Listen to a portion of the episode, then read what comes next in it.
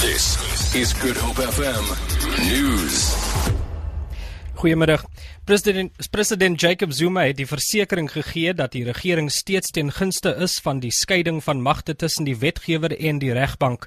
Hy het vrae aan die nasionale vergadering beantwoord. In 'n opvolgvraag deur die DA-leier Moses Maimane oor waarom die Sudanese president Omar al-Bashir nie in Suid-Afrika in hegtenis geneem is nie, het Zuma gesê hy was in die land op uitnodiging van die Afrika-Unie en Suid-Afrika kon nie die reëls van die AU skend nie. Die vraagsessie het sonder voorval verloop na 'n kort onderbreking waar die EFF gekla het dat hulle vraag tot die laaste plek op die ordelys geskuif is. Die sessie is voortgesit nadat die spreker Baleka Mbete die party die versekering gegee het dat alle vrae beantwoord sal word. Die bestuurshoof van Sibanye Gold sê dat sê die Suid-Afrikaanse regering kan nie wetlik werksverliese keer of die mynsektor as gijslaers hou wanneer maatskappye geld verloor nie. Neil Froneman het by 'n voorlegging van die maatskappy se tussentydse resultate gesê hulle is moeg vir politieke uitlatings.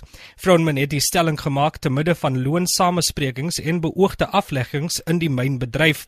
Die ANC het verlede maand 'n beroep op mynmaatskappye gedoen om van die afleggings af te sien en gesê gesê dit sal die ekonomie in 'n groter krisis dompel.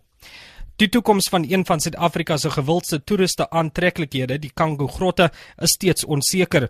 Die Oudtshoorn munisipaliteit probeer nog om op die op die been te kom nadat dit onder administrasie geplaas is.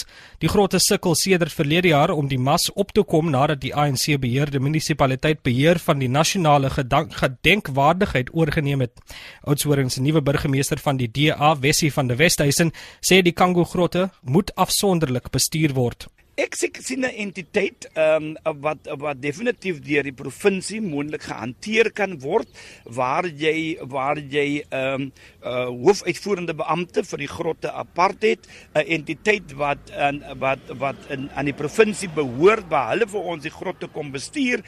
Ons moet net praat oor wat word met die winste rondom die grotte gemaak en watter verdeling is daar hier Die Afrika Pikkewyne en Seevol Sentrum in Kleinbaai in die Oeverberg het sewe gerehabiliteerde pikkewyne suksesvol teruggeplaas in hul natuurlike habitat. Die sentrum het in Maart vanjaar sy deure geopen en behandel siek en beseerde voëls. 'n Pikkewynbewaringsspesialis, Trudy Malan, sê sedert die opening is 22 Afrika pikkewyne na die sentrum gebring. Hulle het beserings gehad soos haai en robbuite, so en sommige was met olie besmeer. Malan sê die pikkewyne speel 'n belangrike rol in marine navorsing. Dit is vir ons baie belangrik omdat die pikkewyn-getalle, die populasie is regtig besig om baie vinnig minder te word. Dat ons soveel as moontlik poog om elke voël wat strand te kan help, want elke voël wat ons kan terugsit om weer te gaan broei, maak op hierdie stadium 'n verskil in die finale syfer van die pikkewyne. Vir Groep FM nuus, ek is Andrik Shay Petersen.